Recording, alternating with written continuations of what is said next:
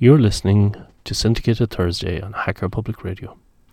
Today we're going back in time, bringing you the complete, unedited version of the classic audio drama performed by the Mercury Theater, originally aired on the 28th of August 1938, and it's an adaptation of the classic novel The Count of Monte Cristo by Alexandre Dumas. It's quite a long one, so sit back, relax, and enjoy the show.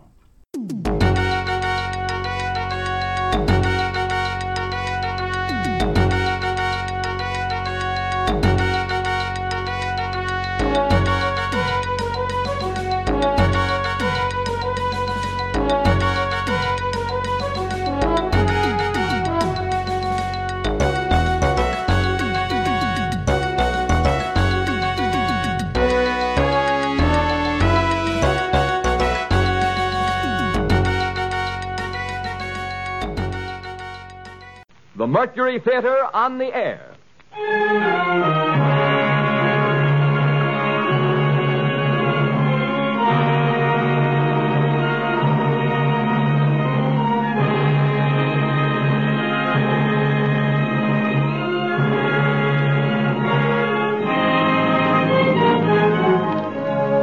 The Columbia Broadcasting System takes pride in bringing you Orson Welles and the Mercury Theater on the Air in another broadcast of the unique series which signalizes radio's first presentation of a complete theatrical producing company. For these programs, the regular member stations of the Columbia Broadcasting System are joined by the coast-to-coast network of the Canadian Broadcasting Corporation. Tonight, the Mercury Theater turns to another of the great narratives and adventure stories of the world of literature, The Count of Monte Cristo by Alexandre Dumas. And here again is the director, the star, and producer of these broadcasts, Orson Welles. Good evening, ladies and gentlemen. There is no reasonable explanation of Alexandre Dumas. He was a rich man. We note with interest that he went bankrupt in the theater. He was a revolutionary. His grandfather was a marquis. His grandmother was a negress. He was born as Napoleon became emperor. He died in poverty as the Germans marched into France. He wrote The Count of Monte Cristo as a newspaper serial, and shortly after the last installment, a ball and a bullfight were organized for him in Seville, and finally in Algiers, the customs men let his baggage through without examination. Such things don't and can't happen today, but then, neither does Alexandre Dumas himself, the wildest romance of a man who could and did openly maintain at 70... numerous establishments, and a literary factory as well, whose quantitative output is equaled in the arts only by Rubens' studio. There's a good story about what Dumas Père told Dumas Fils. "Father," said the inventor of Camille, "I have just read your latest book." "Have you, my son?" said Dumas Père. "What's it about? I'm not sure I have." It is no secret and no shame either that the Chateau Monte Cristo was haunted by many ghostwriters, and that its owner signed his name to more books than anyone could ever write. It is not expected of Pharaoh that he build with his own hands his own pyramids, and the mere blueprint of one Dumas plot is an airtight alibi for a whole career. Of all these, out of question, the most gloriously complex, possibly the most impossible, a mathematical miracle, as perfect as watchworks and as big as Pittsburgh, among hundreds, one Dumas plot persists as the most ingenious tall story ever perpetrated by the mind of man. God's vengeance on radio scriptwriters and your indestructible delight in spite of us. Here, then, is a humble 57 minutes' worth of The Count of Monte Cristo.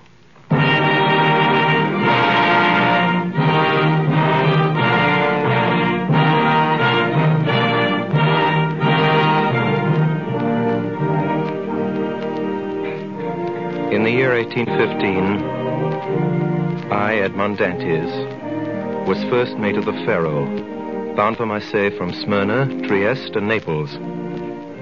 The day we left Naples, the captain was attacked by a fever and died within 3 days.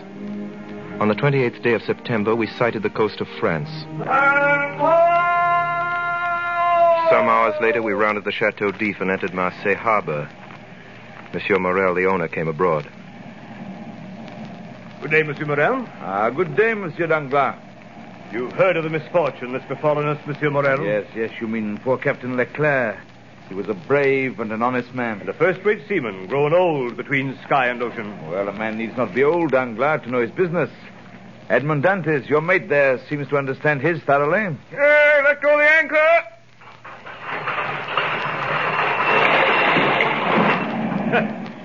You see, he fancies himself captain already. And so, in fact, he is. Monsieur Morel, at your service. You called me, I think. Yes, Dantes. I'm told you stopped a day and a half at the Isle of Elba. Why? I don't know, sir. You don't know? No, sir.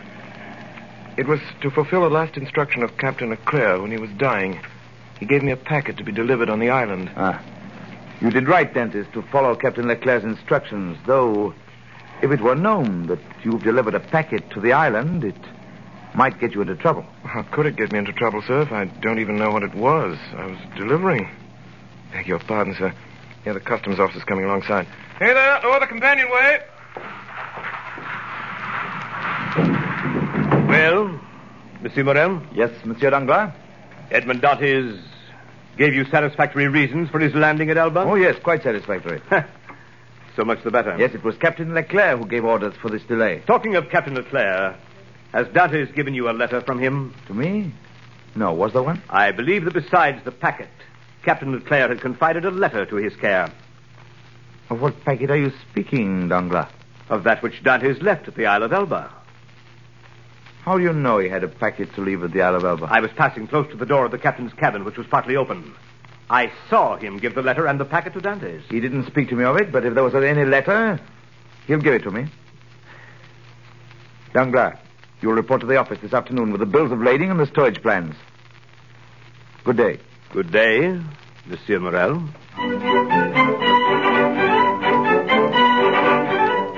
It's a wonderful thing to be home again after 3 months at sea. To see the places you've grown up in as a boy and the streets full of people.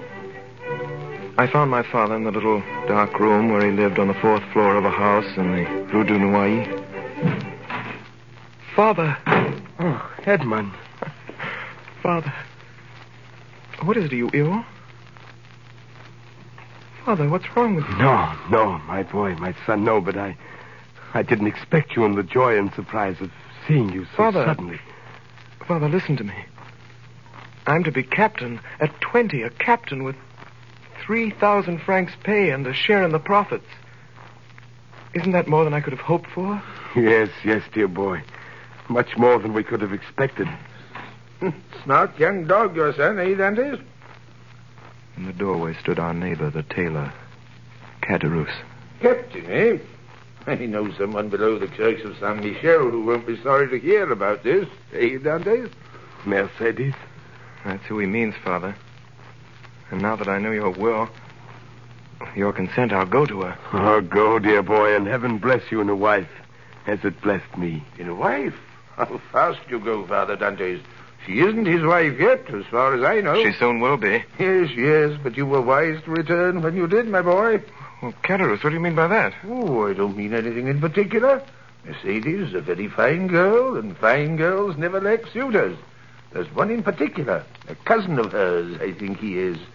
Fernand Mondego. I've even heard it. What's said that? Oh, don't worry, my boy. Now that you're captain, who could refuse you? You just say that if I were not a captain... I didn't say that, my boy. I didn't say that. No offense, man, my boy. No offense.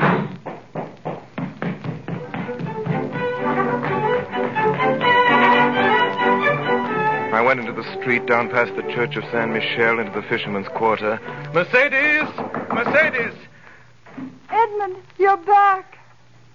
We were in each other's arms. The burning sun of Marseille covered us with a flood of light. At first I saw nothing but her face raised to mine, the shining eyes, the eager lips. Then suddenly in the room behind us I saw the face of a young man, pale and threatening. And I saw that he had his hand on a knife at his belt. Mercedes, who is this man? Mercedes, I did not expect to meet an enemy here in your house. He is no enemy. This is my cousin. We've been friends since childhood. Fernand is the man whom, after you, Edmond, I love best in the world. Why, give me your hand, Fernand. Is your name Edmond Dantes? Fernand Mondego came forward. For an instant I saw a look of deadly hatred in his eyes. Then quickly, without giving me his hand, he went past us and out into the street.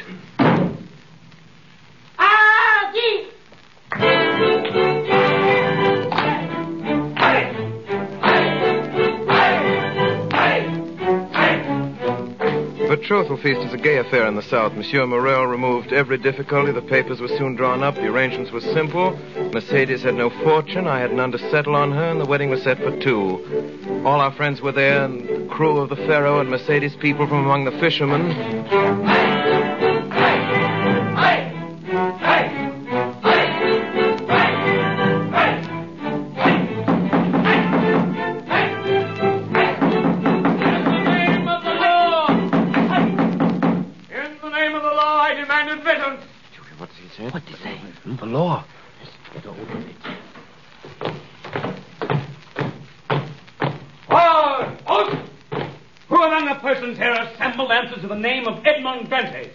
I'm Edmond Dantes.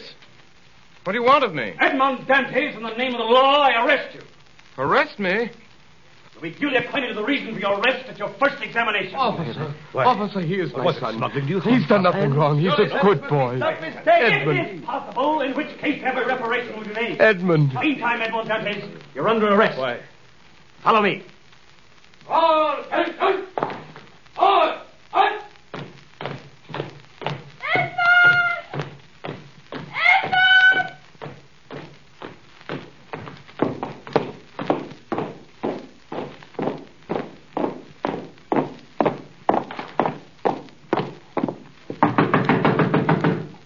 In? Monsieur de Villefort, here is the prisoner. Bring him in. Wait outside. Yes, sir.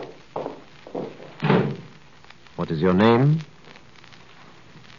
Are you the king's prosecutor, sir? Yes. Your name? My name is Edmond Dantes. Give all the information in your power. Have you served under the usurper, Napoleon? No, sir. It is reported that your political opinions are extreme. My political opinions? Alas, I never had any opinions. I'm hardly 19, sir. What do you make of this, then? It is a letter, Monsieur Dantes. Well, read it. Monsieur, the king's prosecutor is hereby informed by a friend of the throne and religion that one Edmond Dantes, mate of the ship Pharaoh, arrived this morning from Smyrna after having touched at Naples in the island of Elba. He's been entrusted by the usurper with a letter for the Bonapartist committee in Paris. Proof of this crime will be found on arresting him, for the letter will be found on his person or at his father's or in his cabin on board the Pharaoh. I'm sorry, sir, I don't understand it. Do you know the writing? No, sir. Whoever did it writes well. Now, have you any enemies? Not that I know of, sir.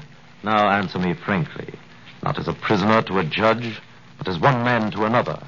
Is there any truth in this accusation? Not at all, sir. I swear by my honor as a sailor. Then I told him my story.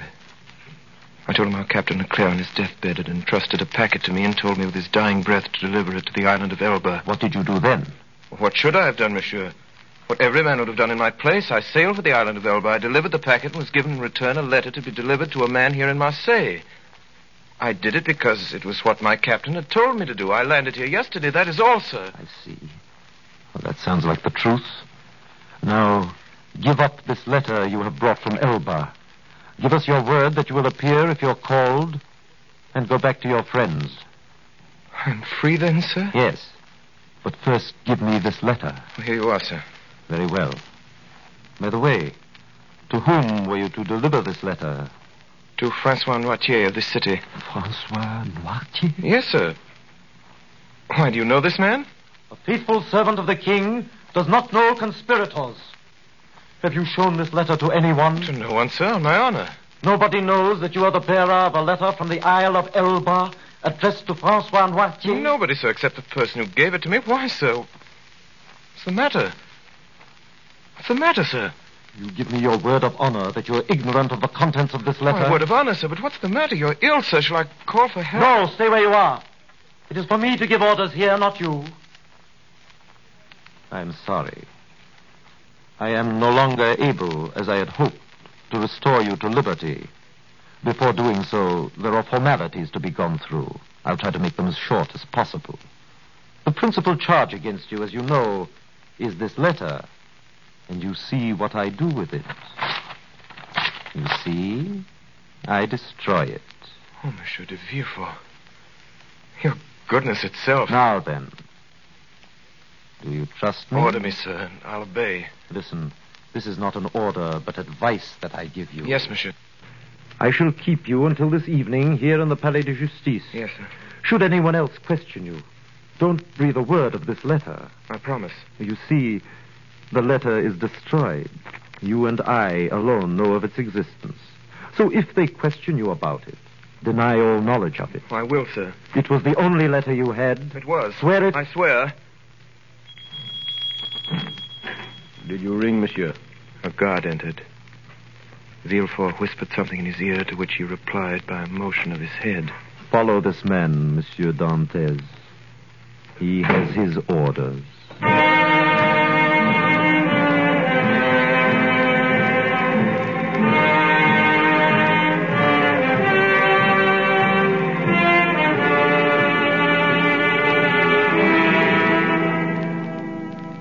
I was taken to a cell.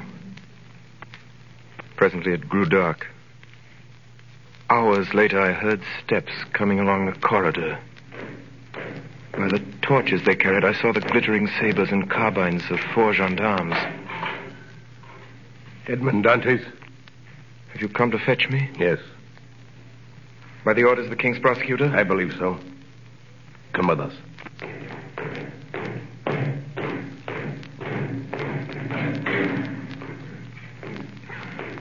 Is this carriage for me? It is for you. Get in.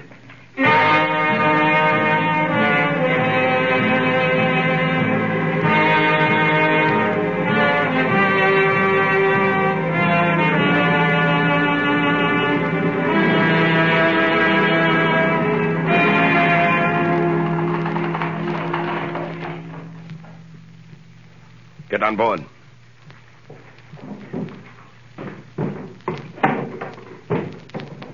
Heave up there! I sat in the stern sheets with a guard on each side of me in the little boat.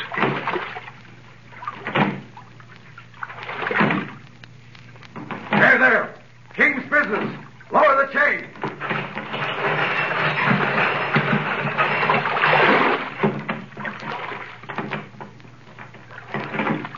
The chain that closes the mouth of the port at night was lowered.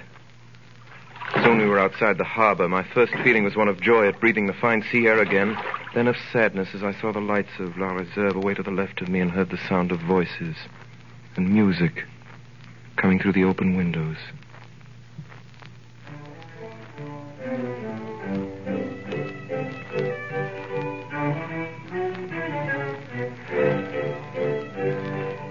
Now we had passed the Tête de Mort. We were in front of the lighthouse. We were about to double the battery. Where are you taking me? You'll soon know. But I want to know... We are forbidden to give you any information.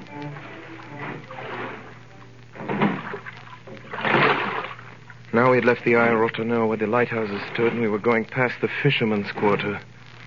A few lights were visible from the water. If I cried out, perhaps Mercedes might hear me. I remained silent, my eyes fixed on the lights.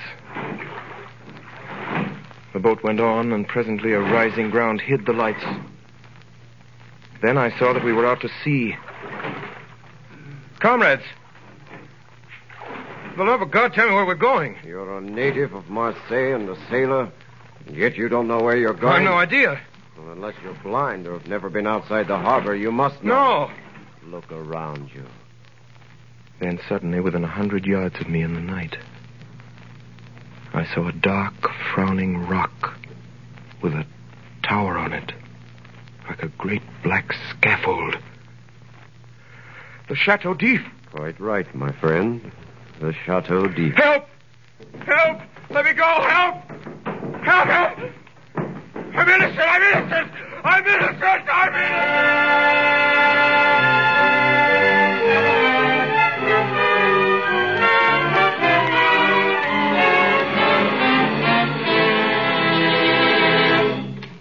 Dantes!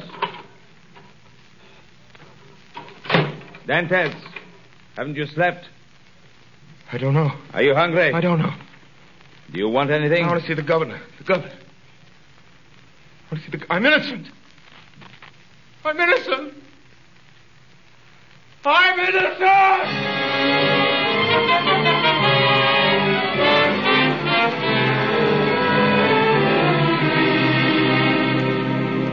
Another day. Another eternity. I threw out my food onto the floor. I walked round and round the narrow cell like a wild beast in its cage. I tore up the straw of my mattress. Dantes! Well, are you reasonable today? I want to see the governor. I've told you that's impossible. Why is it impossible? It's not allowed. I want to see the governor. Take my advice, my friend. Don't brood over what's impossible. You'll go out of your head. You think so? We had an instance of it here in this cell. The priest who was here before you. He kept offering the governor $1,000,000 for his freedom. In the end, he went out of his head. When was he in this cell? 2 years ago. Was he set free? No. He was put in a dungeon. Listen to me. I want to see the governor. If you don't let me see the governor someday, I'll hide behind the door. And when you come in, I'll dash your brains out with a stool. That's, eh? Hey, put that stool down. Are you going to let me see the governor? Put it down. Put that stool down. Put it down. Well, do I see the governor? Yes. You shall see the governor at once. That's better. It's better. Hurry.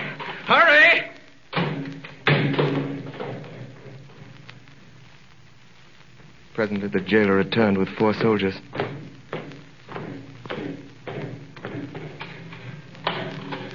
By the governor's orders, take the prisoner to the floor below. To the dungeon, then? That's right. We put madmen... with madness. You don't understand it. I tell you, I'm innocent. I'm innocent. I'm innocent.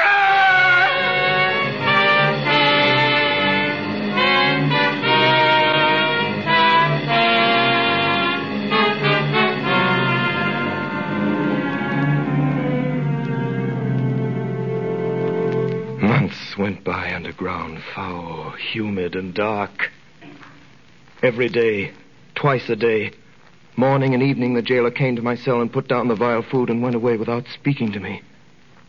My hair and nails had grown long, and my skin was white as a leper's. I'd been proud the first months. Now I began to beg. I begged to be moved from this dungeon to another. I begged to be allowed to walk about. I begged for books. Nothing was granted. I spoke to the jailer when he brought me my food. He rarely answered me. But to speak to a man, even though mute, was something. I tried to speak when alone, but the sound of my own voice terrified me. After what must have been 3 or 4 years, the governor of the Chateau d'If was transferred. The new man never troubled to learn my name. I was no longer Edmond Dantes. It's number 34. I took to praying, but not as men pray in prosperity. In my prayers, I laid out every action of my life before the Almighty. Still, I remained a prisoner. Then a deep gloom took possession of me, and then furious rage and savage thoughts of revenge. And wildly, I dashed myself against the walls of my prison. I tore at my own flesh with my nails, and then in the end, I began to think of dying. I swore that I would starve myself to death, so every morning and every evening I threw out through the small grated window all the food the jailer brought me, every bit of it, at first gaily and then thoughtfully and then with regret. I held the plate in my hand for an hour at a time, gazing at the morsel of bad meat, of tainted fish, of black and moldy bread. Then I remembered my oath and threw the dish away. One day, I found I had not sufficient force to throw my supper out of the window. The next morning, I could hardly see or hear. I knew I was dying. The day went by. I felt a sort of stupor creeping over me. The gnawing pain at my stomach had ceased. My thirst had abated. When I closed my eyes, I saw myriads of lights dancing before them.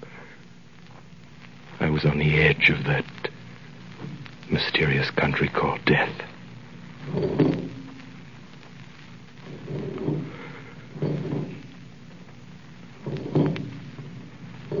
Suddenly, a little after dark, I heard a hollow sound in the wall against which I was lying.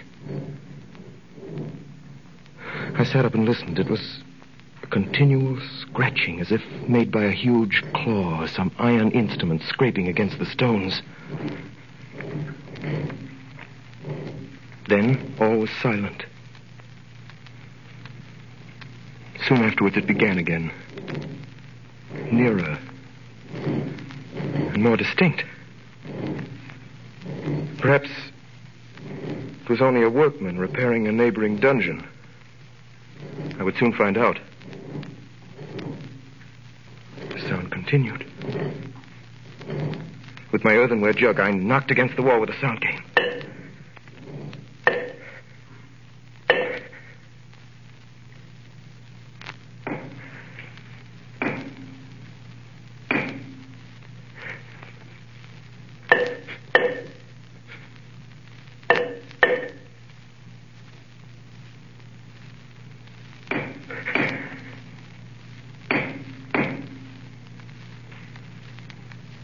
Then, the sound stopped. The night passed in complete silence. I never closed my eyes. 3 days passed. 3 long days. And never a sound. At last, on the 4th evening, whoever it was quite close to me now. I wanted desperately to help him. But I had nothing, no knife or sharp instrument. I smashed my earthenware jug. That night I moved my bed out from the wall and started to scrape the plaster with a piece from my broken jug. Soon the fragments of plaster began to fall away. In 3 days I uncovered a large stone. The next day about noon the stone began to move. Oh, my God, don't fail me now. Oh, my God. Who talks of God in this place? Speak again. In the name of heaven. Speak. Who are you? A prisoner. Of what country? A Frenchman. Your name? Edmond Dantes. How long have you been here? Since the 28th day of February, 1815. Your crime? I'm innocent. And you? Who are you? I am number 27. How long have you been here? Since 1804. 20 years. All that night we worked. Then, just before dawn, a portion of the floor in my cell gave way. And from the bottom of this passage, the depth of which it was impossible to measure, appeared the head, then the shoulders, and lastly the body of a man.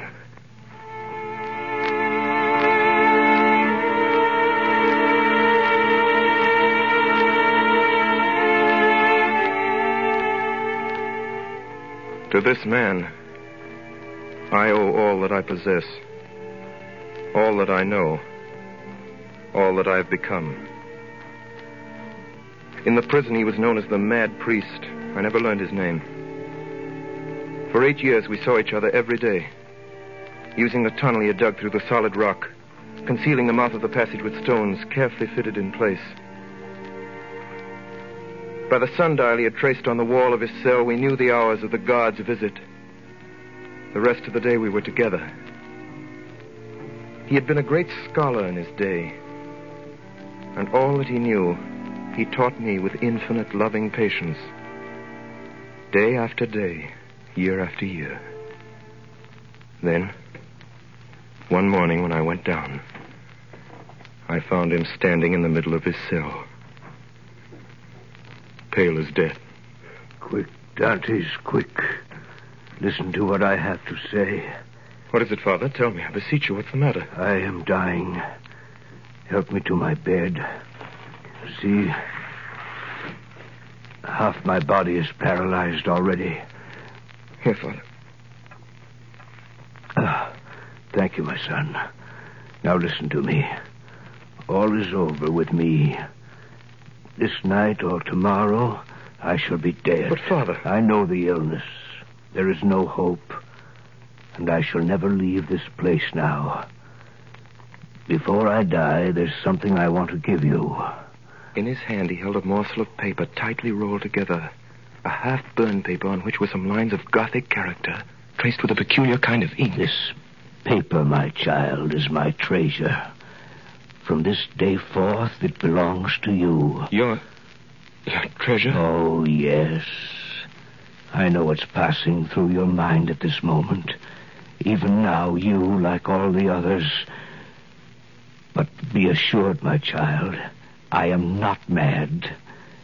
This treasure exists. Read what it says. This treasure, which may amount to declared April 14. You see? I see nothing but broken lines and unconnected words. Yes, to you who read them for the first time, but to me, who have grown pale over them by many nights' study, who have reconstructed every phrase, completed every thought. Have you ever heard of the great Spada treasure? I've heard sailors talk of it, yes. For 10 years, I worked for the house of Spada. That paper you have is what is left of the will of Cardinal Spada, murdered by Roderick Borgia. Now, take this and put the two pieces together... and read. The 25th day of April, 1498, being invited to dine by His Holiness Alexander the Sixth, and fearing for my life, I declare to my nephew Guido Spada, my sole heir, that I have buried in a place he knows, in the caves of the island of Monte Cristo, all I possessed of ingots, gold, money, jewels, and diamonds, which treasure may amount to nearly 2 million of Roman crowns, which you will find... in the farthest angle of the island cave, and this treasure I bequeath and leave entire to him as my sole heir, Rodrigo Spada. 10 million crowns. Yes, 100 million francs of our money. Think of the good a man could do in the world with 100 million francs. Yes. Now, I am dying. With my dying breath, I leave this treasure to you. Pray God you'll be more fortunate than I. But I have no right to it, sir. You are my son, Dantes. You are the child that God sent to console me in my captivity.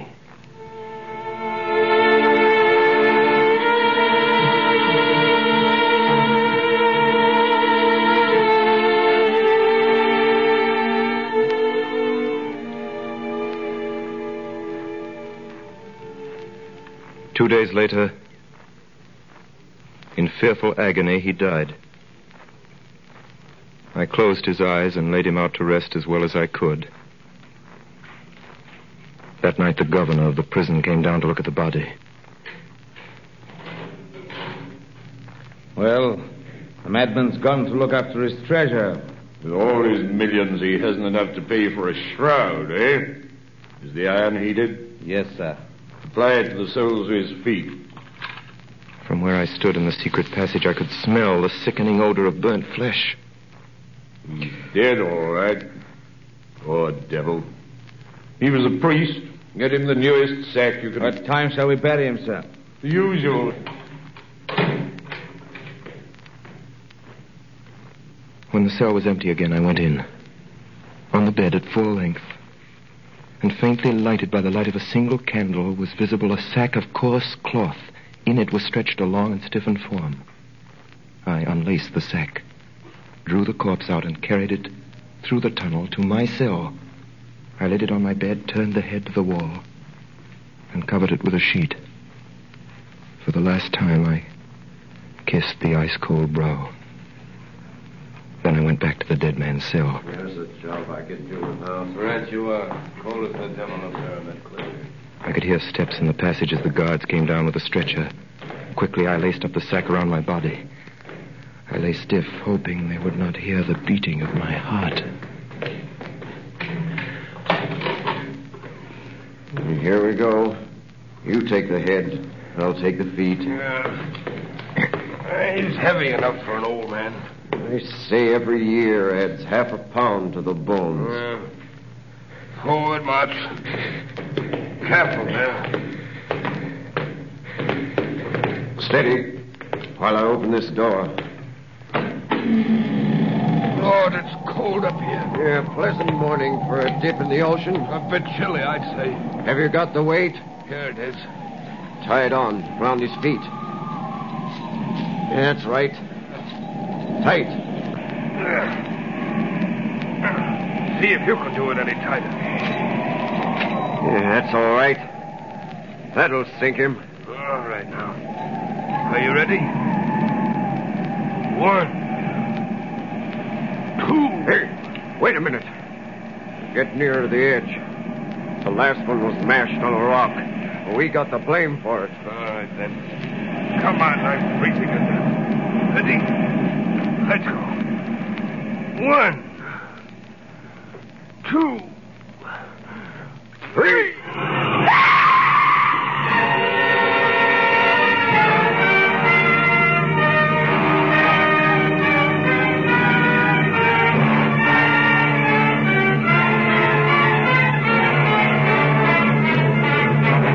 You are listening to the CBS presentation of Orson Welles and the Mercury Theater on the Air in Alexandre Dumas' Count of Monte Cristo. The performance will continue in just a moment. This is the Columbia Broadcasting System. We continue now with the Count of Monte Cristo, starring Orson Welles with the Mercury Theater on the Air. In September 1834, there arrived in Marseille a man of about 38 or 40, of a pallor that was almost livid. He gave the impression of a man who had been enclosed for a long time in a tomb.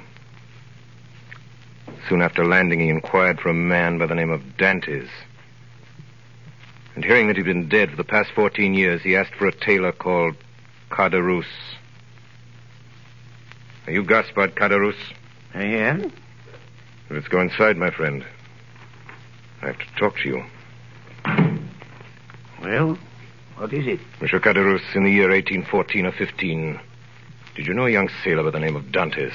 Dantes? Yes. Why do you ask? Is he alive? No, he died in prison. Died, eh? What did he die of? What do young, strong men usually die of in prison? He died of sorrow and a broken heart. And before he died, he begged me to clear his name. He gave me the names of the people here in Marseille who had been his friends. There are 3, he said, besides my father and the girl I was betrothed to. One of them is Caderousse. He said that? The second is Danglars. Danglars? The third is Fernand Mondego. Mondego? You know these men? Know them? Where in heaven's name have you been, my friend? There isn't a man in France who doesn't know them. Danglars is a millionaire, has a banking house of his own. Baron Danglars, he calls himself now. And Mondego's a count and a cabinet minister and an officer of the Legion of Honor, with a house in Paris a block wide. I could tell you something about these 2. Not that it'll do much good now that he's dead. Who? That young fellow you were talking about, Dantes. I've a good mind to tell you anyway. Do you know who sent Edmond Dantes to prison? Well, I do. It was 2 men who were jealous of him. One for love and one for ambition. And do you know who they were? I'll tell you. Mondego and Danglars. I thought they were his friends. That's what he thought. What did they do? They denounced him to the police as a traitor. And was he a traitor? No more than you or I. Which of the 2 denounced him? both, monsieur. It was Danglars who wrote the letter, and Mondego who put it in the post. When was this letter written? At La Réserve, the night before the wedding. How do you know? Were you there? I was at the next table. They thought I was too drunk to hear. I see. How about this girl Dantes was betrothed to? Mercedes? Yes. Yes, that's her name. What happened to her? Well, sir, that's a sad story. When Dantes was arrested, she was nearly mad with grief. Pitiful it was. 6 months went by and there was no news of him. And every day there was her mother telling her he was dead and telling her to marry Mondego. She came to see old Dantes. Edmond is dead, he said to her. If he weren't, he would have returned to us. Then the old man died, and that left her quite alone. Still she waited, and still no word from him. Then in the end, after a year, she married Mondego. And now she's one of the greatest ladies in Paris. A year. She waited a year. What did you say? Nothing. You say Edmond Dantes' father died? Yes, soon after his son disappeared. What did he die of? If you ask me, he died of starvation. Starvation?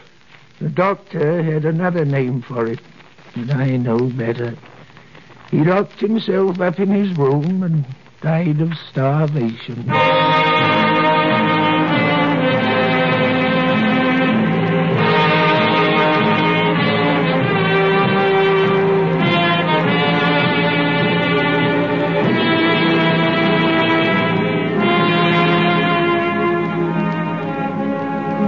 That day, the stranger appeared at the Palais de Justice and asked to see the prison records for the year 1815.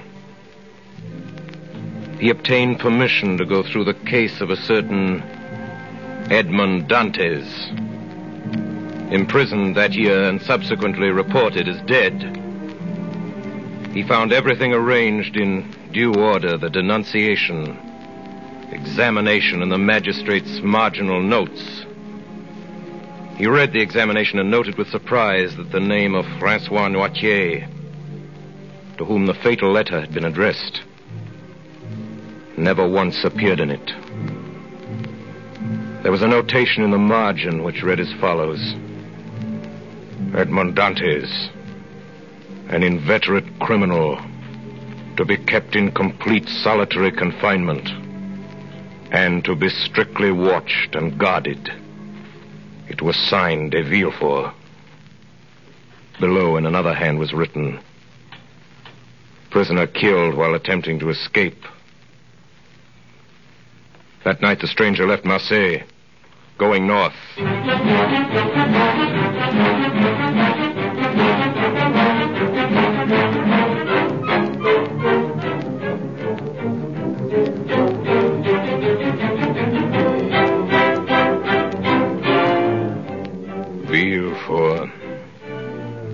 Mondego, Danglars, Villefort, Mondego, Danglars. Find out everything there is to know about them. Every move they've made. Every word they've said. Every line they've written. Yes, sir. Find out about their homes, their wives, their children, their friends. Yes, sir. Find out where they got their power, how they made their money, whom they robbed, whom they cheated, whom they murdered.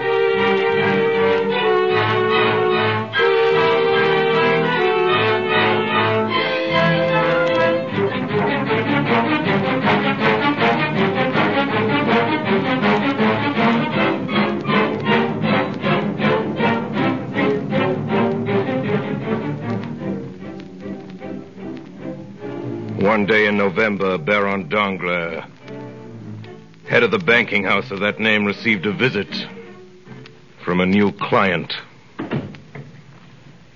Monsieur le Baron Danglars. I have the honor of addressing the Count of Monte Cristo. You have, sir. Have you been in Paris long, sir? Since this morning. I have a letter here, sir, from the firm of Thompson and French in Rome. a letter of credit in your name. Good.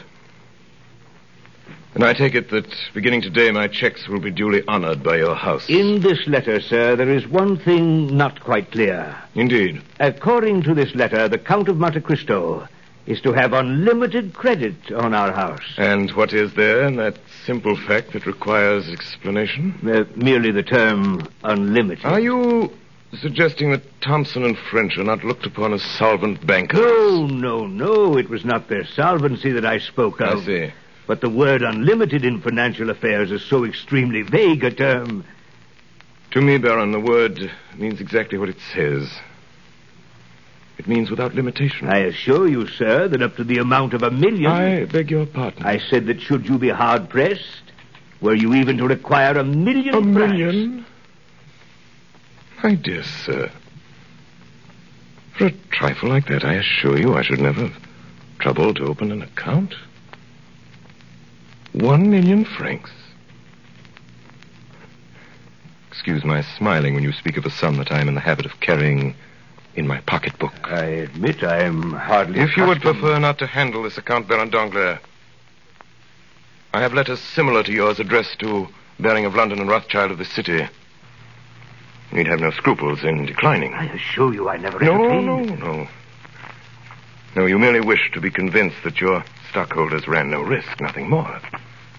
Very sound, Baron Danglars. I understand they include some of the greatest names in France. Am I right? The Duc de Mondego? The Baron de Villefort? It is not generally known that these gentlemen... Of course. Now we understand one another. I should like to draw tomorrow the sum of, shall we say, 6 million francs, half gold, half notes. 6 million francs? As you say, sir. If I should require more, I shall let you know. Oh, by the way, Baron Danglars, buy for me tomorrow 10,000 shares of Austrian Commonwealth. You have some information, sir, about this stock? You will find, sir, that I never gamble, except in certainties.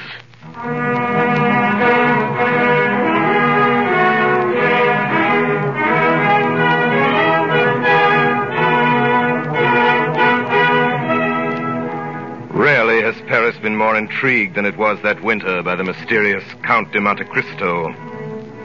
Of his title, nothing was known, save that he derived it from a small, uninhabited island off the coast of Corsica. The source of his fortune was equally obscure, yet his wealth seemed inexhaustible. The paintings in his house in the Champs-Élysées were valued at 3 million francs, and it was known that for his carriage wheels alone he had paid 1 million francs, yet far from diminishing.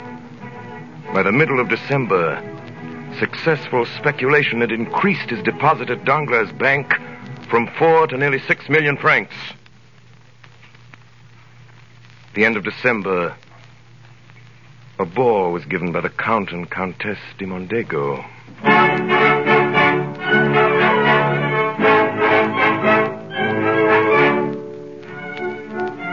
Monsieur and Madame de Neuville, Monsieur le Baron de Villefort, Monsieur and Madame de Miller, Monsieur le Comte de Monte Cristo. Mercedes, may I present the most talked of man in Paris, the Count of Monte Cristo, Countess de Mondego. I am deeply honored. What is it, Mercedes? What is it? Are you ill? It's nothing, Fernand. Perhaps the heat of this room. It was kind of you to come, sir. Will you give me your arm, Count de Monte Cristo? I am honored, madame.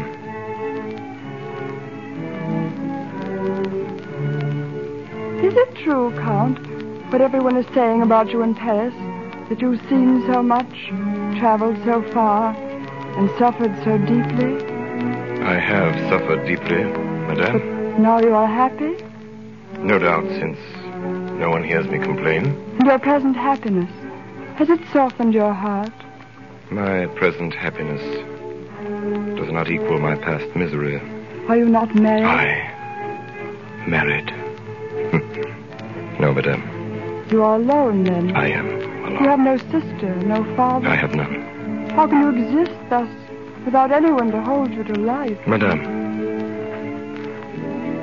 ago, I loved a girl. I was on the point of marrying her, madame, when we were separated.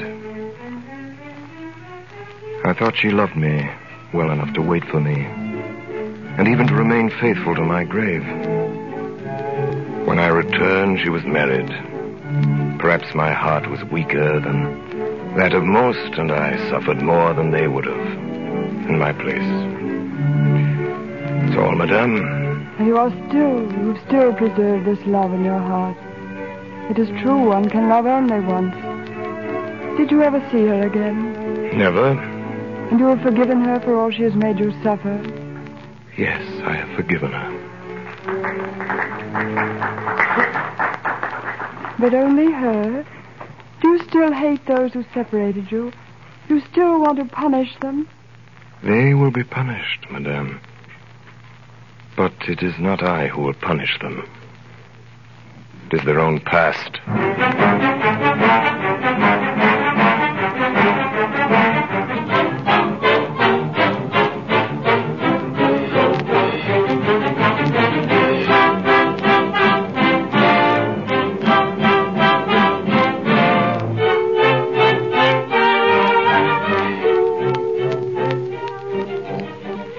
Danglars, Villefort, Mondego.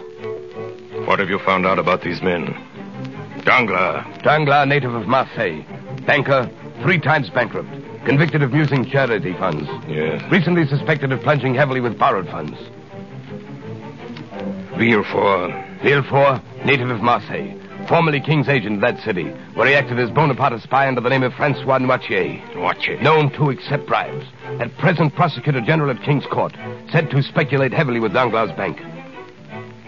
Mondego, native of Marseille. Dismissed from naval service for theft. Tried for murder, 1816. Deserted French army, 1824. 1828 betrayed Ali Pasha to Turks for 2 million piastres. Believed involved heavy losses Danglars' bank.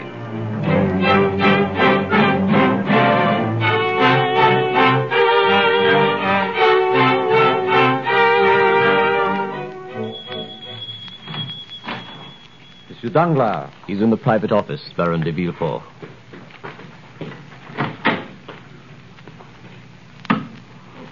Good morning, Villefort. Hello, Mondego. You're late, Villefort. What is it, Danglars? You sent for me in court. I hope it's something good this time. We need it. Just arrived. A private message to the Count of Monte Cristo from Thompson and French, Rome.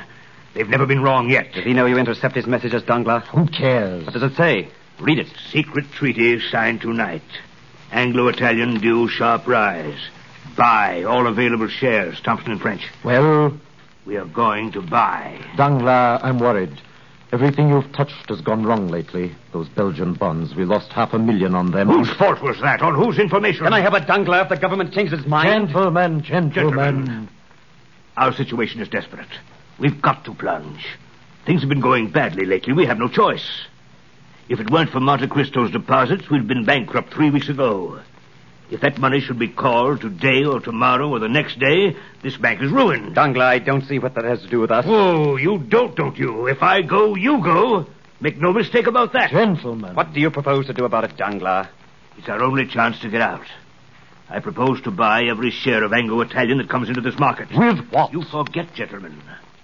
The Count of Monte Cristo has 6 million francs deposited in this bank. And what about this message? Does Monte Cristo get to see it? This message, gentlemen, was lost in transmission.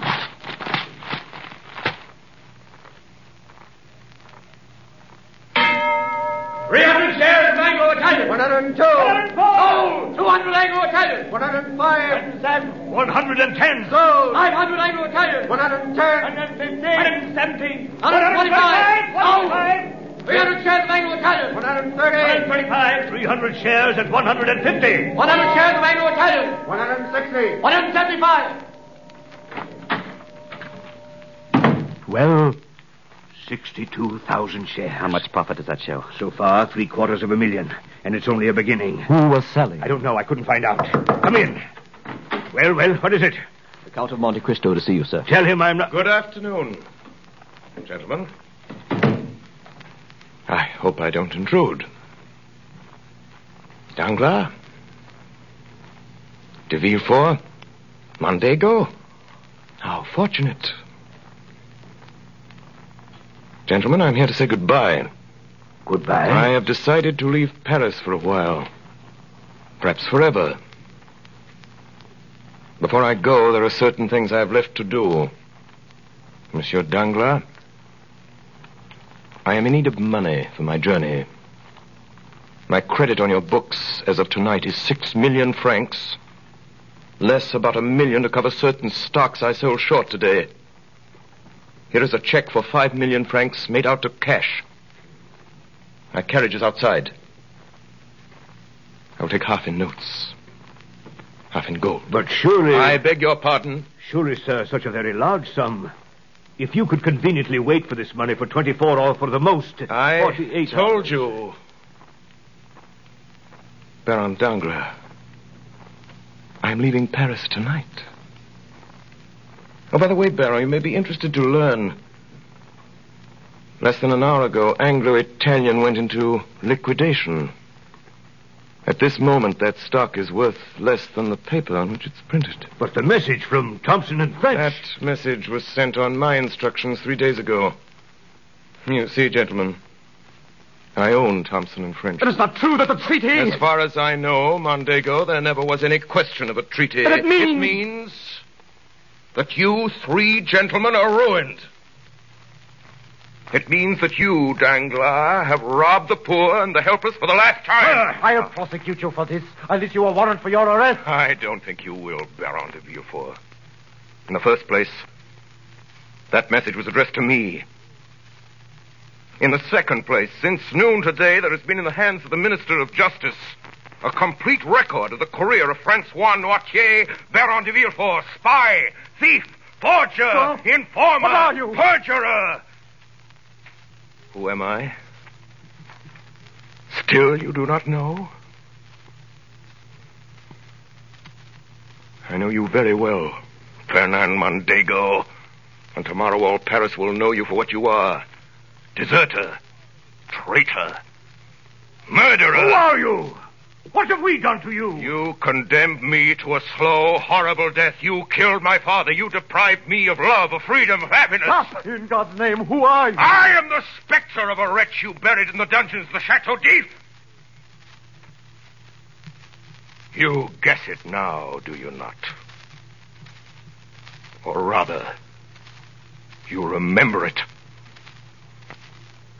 For notwithstanding all my sorrows... and my tortures, I show you now a face which has the happiness of revenge, and which is young again.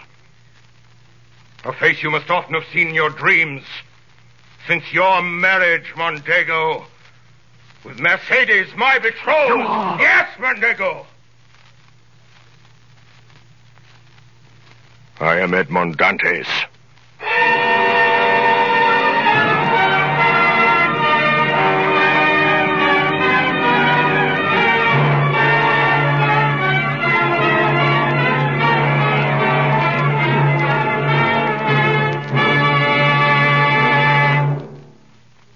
Tonight, the Columbia Broadcasting System, through its affiliated stations coast to coast and the network of the Canadian Broadcasting Corporation, has brought you a performance of Alexandre Dumas' great adventure story, The Count of Monte Cristo, as dramatized in the first-person singular by Orson Welles and played by the Mercury Theater on the Air. In the cast this evening, Ray Collins as the Abbé Faria, George Calourus as Monsieur Morel, Edgar Barrier as de Villefort, Eustace Wyatt as Caderousse, Paul Stewart as Old Dantes, Sidney Smith as Fernand Mondego, Richard Wilson as the officer, William Allen as a merchant, Anna Stafford as Mercedes, and Orson Welles as Edmond Dantes, the Count of Monte Cristo. The orchestra was directed by Alexander Semler, and Davidson Taylor supervised the production for CBS. Dan Seymour speaking.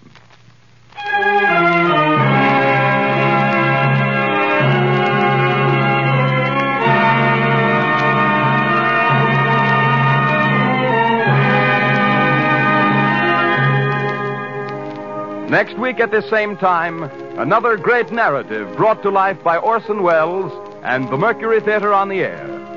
The Man Who Was Thursday by G.K. Chesterton. This is the Columbia Broadcasting System.